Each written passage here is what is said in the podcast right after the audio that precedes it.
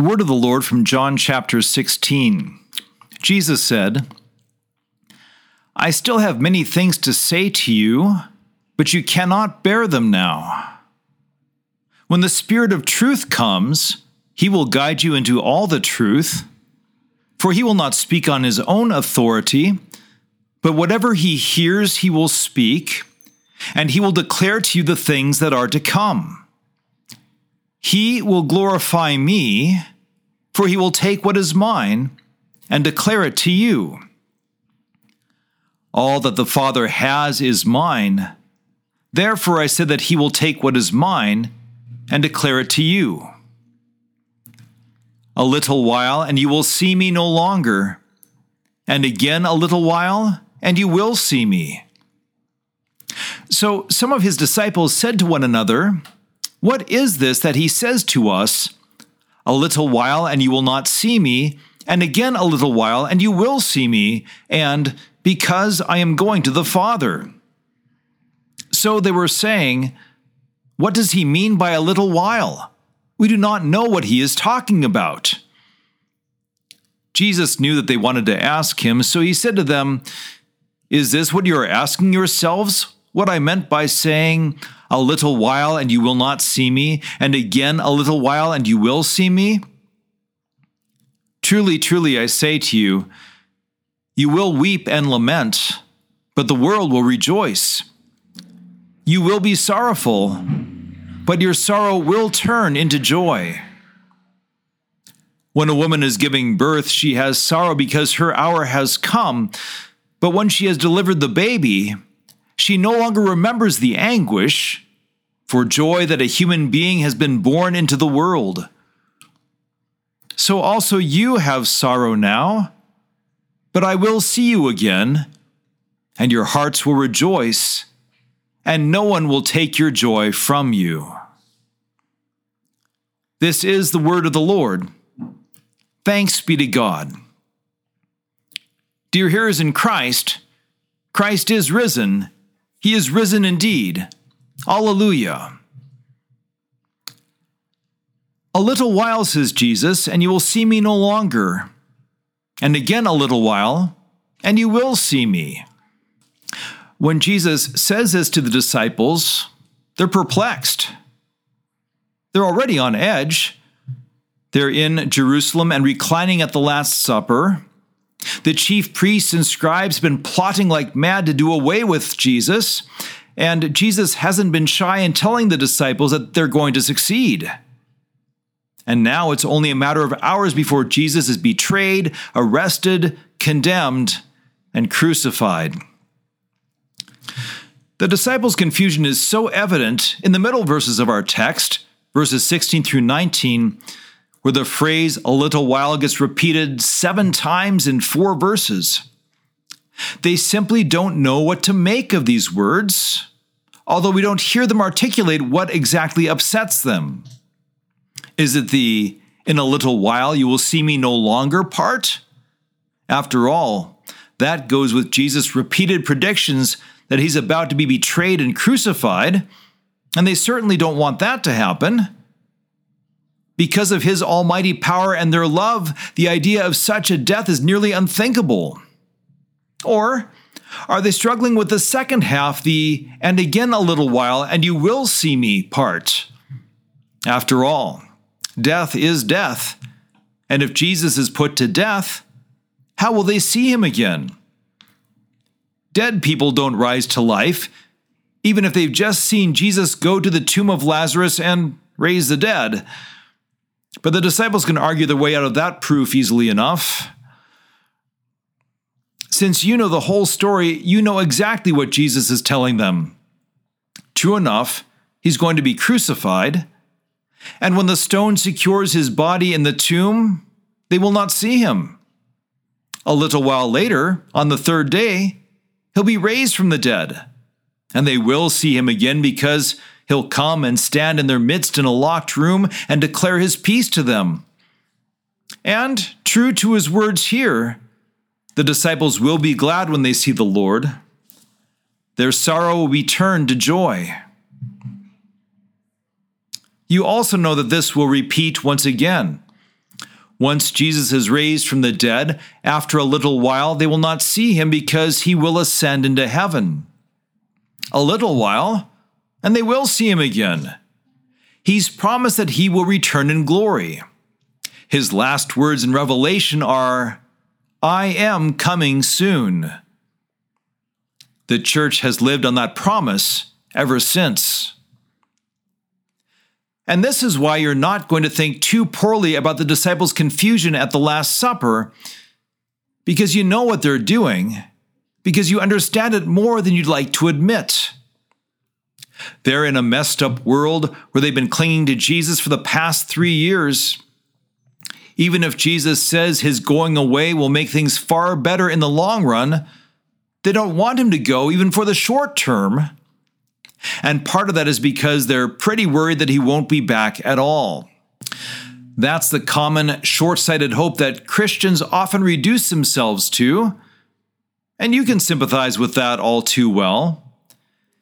It's easy to think that Jesus is all about making the now better, and have difficulty with the truth that Jesus has come to deliver us from this messed up world of the now to a perfect heaven and an everlasting life. You want Jesus to fix things now, not in a little while. And if Jesus doesn't do things on your schedule, well, then you're tempted to think that he's not living up to his promises.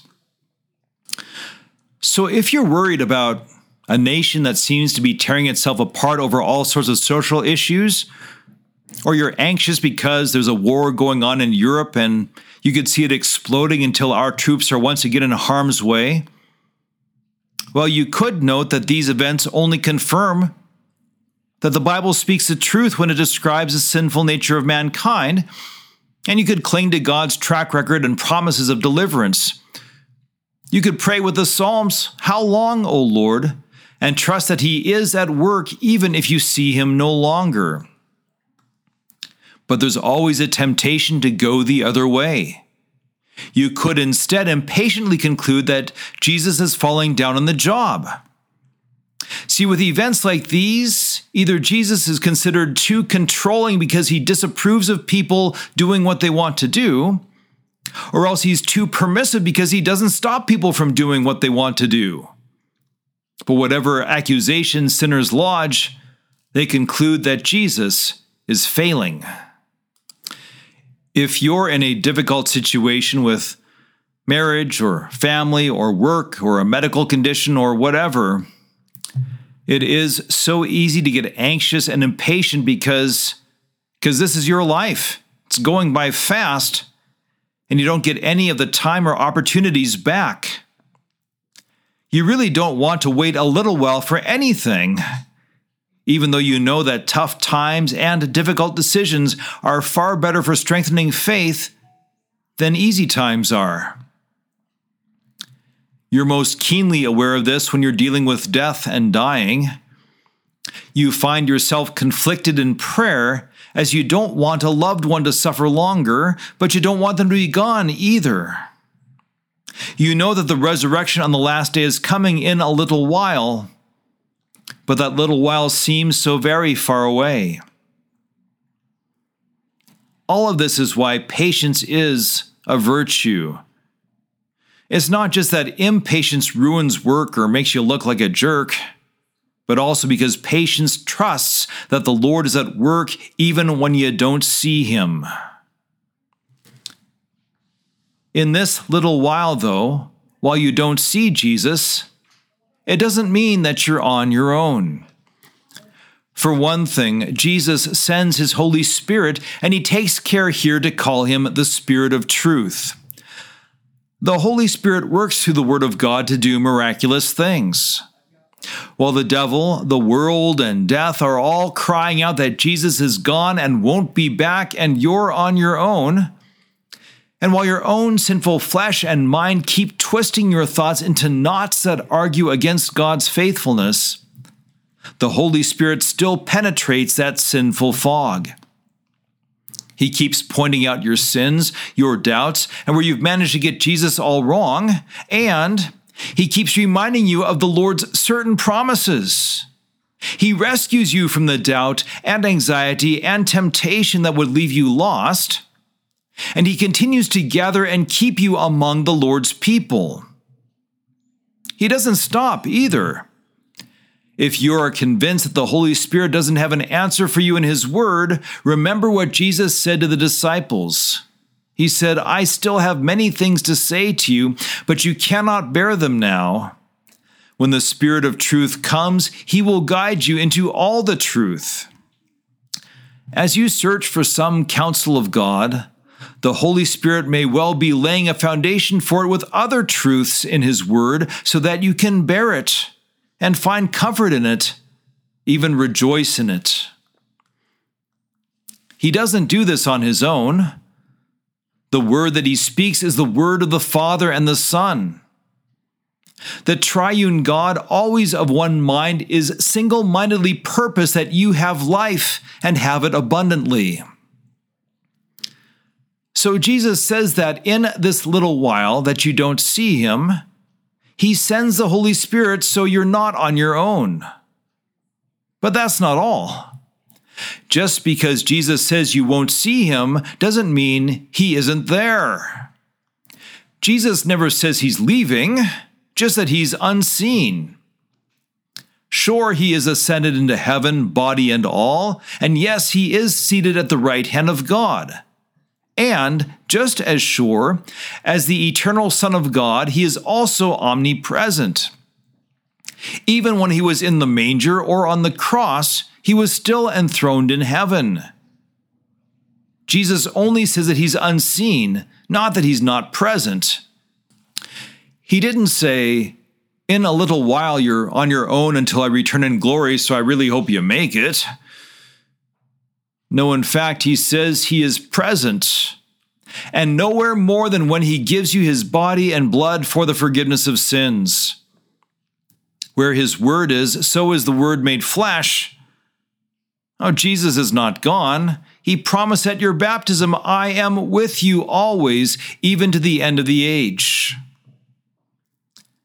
Now, I'm no fan of wars and rumors of wars, troubled marriages, difficult decisions, and the horrific endurance of terminal illness. The Lord himself prefers that you be in the promised land of Eden, not this wilderness of sin. But don't discount the hope that he gives. Don't forget that he compares this time to a woman giving birth. He says, "When a woman is giving birth, she has sorrow because her hour has come. But when she has delivered the baby, she no longer remembers the anguish, for joy that a human being has been born into the world." The pain of childbirth is significant, to say the least, but it's hard to find a mother holding her newborn in her arms who says, "Well, that wasn't worth it." The Lord waits and permits trouble and lets this messed up world keep spinning for good reason, even if he doesn't let us in completely on the reason why. He permits a fair share of trouble and grief in your life, knowing that it reminds you to repent, it strengthens your faith, and he works it to accomplish his purposes. It isn't fun in the meantime. You will weep and lament, and the world will rejoice. You will be sorrowful, but your sorrow will be turned to joy.